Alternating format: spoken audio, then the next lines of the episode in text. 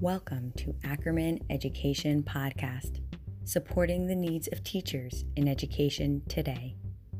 I'm Malka Ackerman. Here, I will answer your questions and challenge you to lesson plan more purposefully, creatively, and effectively, to build culture more intentionally, and to improve your awareness and responsiveness to the needs and goals of your students. Join me as we empower one another and create conditions for our ultimate goal improved student learning. Welcome to episode three of the Ackerman Education Podcast. In this episode, we will discuss how to use the tools of effective communication to improve student learning by engaging with students and their parents. Communication is both expressive and receptive. The expressive part is when I give instructions, guide students through a lesson, or share my perspective. The receptive part is when I understand who am I speaking to and when I'm open to truly hearing what they have to say. I need to consider what it is that I'm trying to communicate and recognize that I need to be open prepared, and ready to receive information as well. To be a strong communicator, an individual needs to be skilled at delivering information as well as listening and responding. I remember every job interview I went on when I was a teen. What are your strengths? They would ask. Excellent communication skills. Someone must have counseled me that this was a pretty important skill. And so on every job interview that I went on, I pretty much just accepted that it is and that I had it. And I thought that, well, I'm a good communicator because I could argue a point really well and I'm comfortable in a crowd. And then life happened. And I learned that just because I could share my perspective really well doesn't mean that I'm a good communicator. To be a communicator, I must do more. I must hear what the other is thinking, understanding, feeling, and expressing. It's like the college professor who goes into an eighth grade classroom and starts lecturing on high level physics. No, he may be brilliant, but he is not communicating well. My first exposure to listening as a form of communication was in one of my master's courses. My professor was obsessed with the skill of active listening, being able to express to the speaker through body language and guiding questions that you are curious to hear more about what he or she has to say. So, wanting to rock this class, I rocked active listening. And this is certainly something that I would not have learned without practice. This started me on a journey of noticing what skills can be developed and taught in life. With some knowledge and intentional actions, you can strengthen your communication skills too. And that's what I'd like us to work on today. It starts with an understanding of how our communication skills support us in our role. As a teacher, strong communication skills support us in our ultimate goal of student engagement and student learning. They also support us in a more specific goal, that of parental engagement and parental support. We're there to guide students and challenge students in their learning. Naturally, our students are going to resist, and we need to be comfortable with this. A healthy amount of resistance, coupled with encouragement and a push of, I know you can succeed. I have, ha- I have seen you do this before, should push our students enough to get them to work hard. You are not there to get the students to like you. You are there to provide a safe and helpful space for them to learn. So, what can you do to support their learning? How much to share? How much to hold back? These are the ultimate questions that should guide the way you communicate with your students. Now, when it comes to communicating with parents, you do need to get the parents on your team. This doesn't mean that the parents are making the decisions for you, and it doesn't mean that you are planning your lessons to please them. But parents will be more likely to support you and encourage you, or rather, encourage their kids, if they understand how you run your classroom, what is expected of students, and how they can offer support to their children. Every time you communicate, you should think of the goal parental engagement and support in order to support student learning. Through effective, proactive, goal oriented communication, we can establish buy in from students and their parents. We can do this by one, communicating regularly, positively, and clearly. Be clear with your procedures and expectations. And two, offering timely and specific feedback to support learning. I've broken this down into two parts. First, I will discuss the skills and frame of mind that support proactive communication, and then I will discuss the structures that can systematize and streamline it. Part 1 The skills and mindsets to help you rock communication. 1. Say what you mean and mean what you say. If students need to be on time for class before the bell rings, then tell them they need to get to class before the bell rings and enforce it. If they have a two minute window, then tell them that too. But if you don't enforce getting to class before the bell all year and then one day you mark students late for just that, you're going to have some very unhappy students. Say what you mean, give clear instructions, mean what you say, enforce it. Just last week at the swimming pool with my sister, I saw this play out. The pool was open. They were able to open with strict masks and social distancing rules. There is a big sign at the entrance and on the website. You may not enter the locker room without a mask, but every day, countless people go in and out without masks. The front staff is not communicating enforcement of the mask rule. One day last week, one of the lifeguards took matters into her own hands and did not allow people in without masks. People were frustrated and aggravated. I just got here. You want me to get all my kids back in the car? To take them home to pick up new masks? Are you kidding me? So, where did the staff go wrong? It was because they weren't consistent with their communication. If everyone knows they need to wear a mask, no matter what, there is no room for aggravation. Clear expectations and consistency in the enforcement of those rules puts everyone on the same page. If everyone knows the rule and we are enforcing the rule, then there is no room for frustration. When communicating, think about how your students and parents are going to internalize what you are communicating with them. When people are unsure of what is going on, there is often frustration, disappointment, annoyance, and conflict. And while you can't prevent all conflict, you can minimize it by thinking buy in, saying what you mean, and meaning what you say. Number two, begin with the end in mind. What are you hoping to get out of the communication exchange? Are you looking for a back and forth with the goal of understanding student or parent perspective? Here, a scheduled conversation might be best. But are you looking to convey feelings of empathy and connectedness, where appropriate listening and body language will help you convey this? Or is your primary purpose to be efficient and clear? Probably an announcement or email update will be the most successful here. Understanding your goals will help you determine how to have the conversation. So begin with the end in mind. Number three, listen. We jump to conclusions all the time. It's what makes us respond quickly and effectively to our surroundings. That noise? It's a car backing up.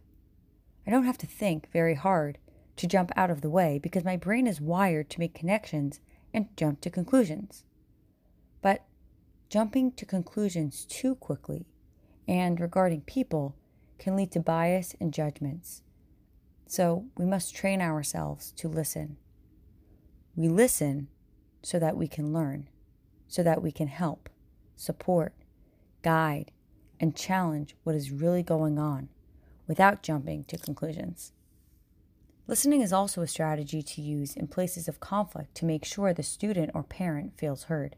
Yes, you are the teacher, but that doesn't mean you need to or should solve every problem. When you find yourself about to jump in to fix someone's problem, stop yourself. Here's the rule when it comes to children, according to Dr. Becky Gilboa don't solve a problem that they can solve themselves. So if a student keeps messing up, as long as their frustration level is at a minimum, stay out of it. Listen to their process, but stay out of it. Smaller successes will build their ability to problem solve, help them gain confidence, and prepare them for larger problems and learning opportunities in the future. When it comes to parents, there are no real rules, but unless they specifically ask for your suggestion, be there to listen. 4. See from another perspective. We all come at life from our unique experience and perspective, both in times of conflict and not. Each person views what they encounter with their particular lens. I have a more analytical perspective, and I, I am immediately trying to understand trends, whereas someone else may respond more emotionally to a circumstance. In the six thinking hats exercise, hats are designated colors to represent six different lenses that people view the world through. The changing hats exercise has individuals move the hat around, literally, and come at it from someone else's perspective. So, for example, you see a student misbehaving. How does the parent see the student? Now, along with seeing from another perspective comes giving the benefit of the doubt. Considering all the various approaches allows you to the best to do the best for student learning. 5. Validate. To validate means to recognize the thoughts and emotions of someone else. It does not mean to agree necessarily, but rather to accept and support someone else in what they are feeling. According to Elizabeth Bernstein in an article entitled Worried About a Difficult Conversation? Here's advice from a hostage negotiator. The body responds to validation with the release of oxytocin. Now, I'm a science person, and understanding the science behind validation really helped me understand how I can utilize this to my advantage. Oxytocin is a hormone, often referred to as the love hormone, that travels throughout our blood and binds to receptors that interpret the presence of the hormone as feeling good. When you validate someone else, you assist in the release of this feel good hormone this then allows them to be more open to what you have to say, too. Validate the thoughts and feelings of students and parents to encourage understanding, engagement, and buy in. 6. Use plain English. The way we deliver the message can be just as important as the actual message.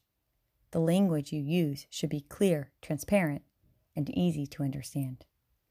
Number seven, Give quality feedback specifically related to assignments. The goal of giving feedback is to create the conditions for student learning, not to overwhelm them. Here are some tips related to giving feedbacks. Consider the type of feedback you are going to give before you assign the assignments. Feedback could be nonverbal. It can be a smile, a pat on the back. Reference a specific skill or specific knowledge when giving feedback. Concentrate on one ability or skill at a time. Utilize rubrics. Comment on the process, not the product. Keep it objective and impersonal. Well timed feedback will have more of an impact than delayed feedback. And ensure that your students have understood the feedback. And number eight, communicate early and regularly. Communicate your classroom policies, structures, and schedules. Provide students and parents with the knowledge of what to expect to encourage their engagement. This is what's going on this week in our classroom. This is what happened last week in our classroom. This is what the student completed. This is a highlight of student work. Your role is to communicate the specifics of what's going on in your classroom. Communicate specifics regularly regarding individual student progress and leave a data trail, which will prevent you from having to backtrack later. Consider this example. You are preparing for parent teacher conferences with the mom of a particularly difficult student. You sit down to get ready for this conversation, what is going to be a difficult conversation. It would be a lot less difficult if it didn't happen so infrequently. If you and she are prepared for that conversation, and if you have data of previous correspondence, clearly communicated structures, it will make this conversation more about the student and procedures as much as you can and as little personal as possible. Proactively communicating early and regularly will help you gain support and parent engagement, student learning. Seek feedback and respond to feedback. You are a master feedback seeker because this is what you do as a teacher. You ask your students all the time what they have understood and what difficulties they are still having. You create formative and summative assessments, and then you modify your instruction based on where students are at. This is you seeking and responding to feedback. I encourage you do the same for the non content related skills. Give parents and students a chance to respond and don't only accept, but utilize and respond to the feedback from them. People want to feel heard, it will help them buy in. You want to do the best you can for student learning, so seek out feedback, and there might be something there that will be of value to you. Part two how to streamline the process. These are suggestions of systems that you can set up to keep yourself on task and to set yourself up for goal oriented, proactive communication every time. One, schedule it. Determine how often you will communicate with students and parents and schedule it. It would also benefit you to decide in advance what information is going into those announcements to streamline the process. Some examples of what can go into weekly updates is what to look forward to, reminders of expectations. Perhaps use a template. Number two, create a master list.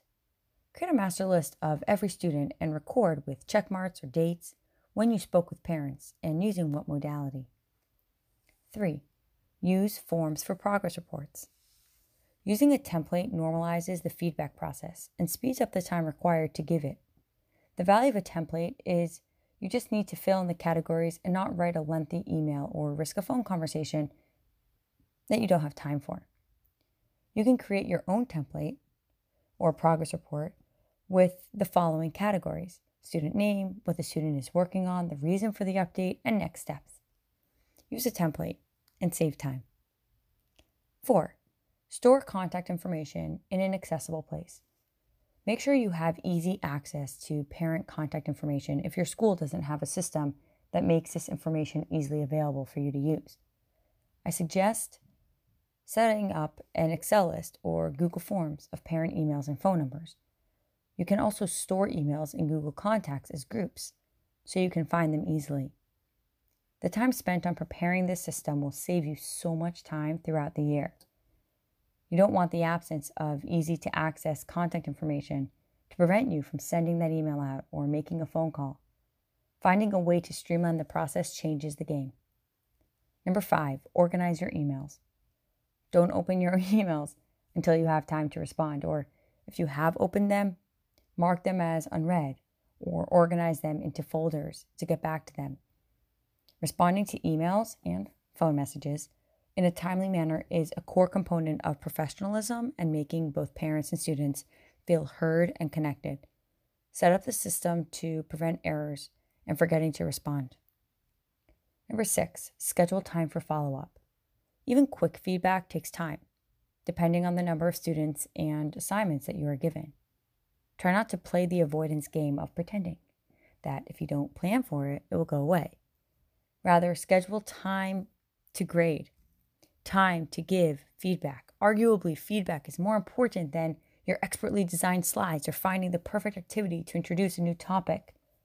Some suggestions to make this easier for you are to alternate due dates when possible, or research and play around with systems that allow for quick, one minute, but effective feedback.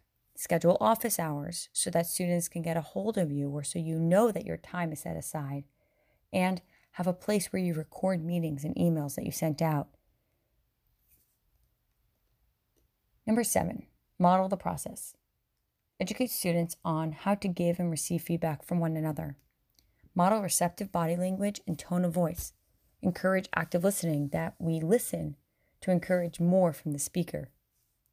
During full class discussions, give students the language and sentence structures to use to agree, disagree, and develop what another student is saying. Show them how to turn toward one another when they are speaking.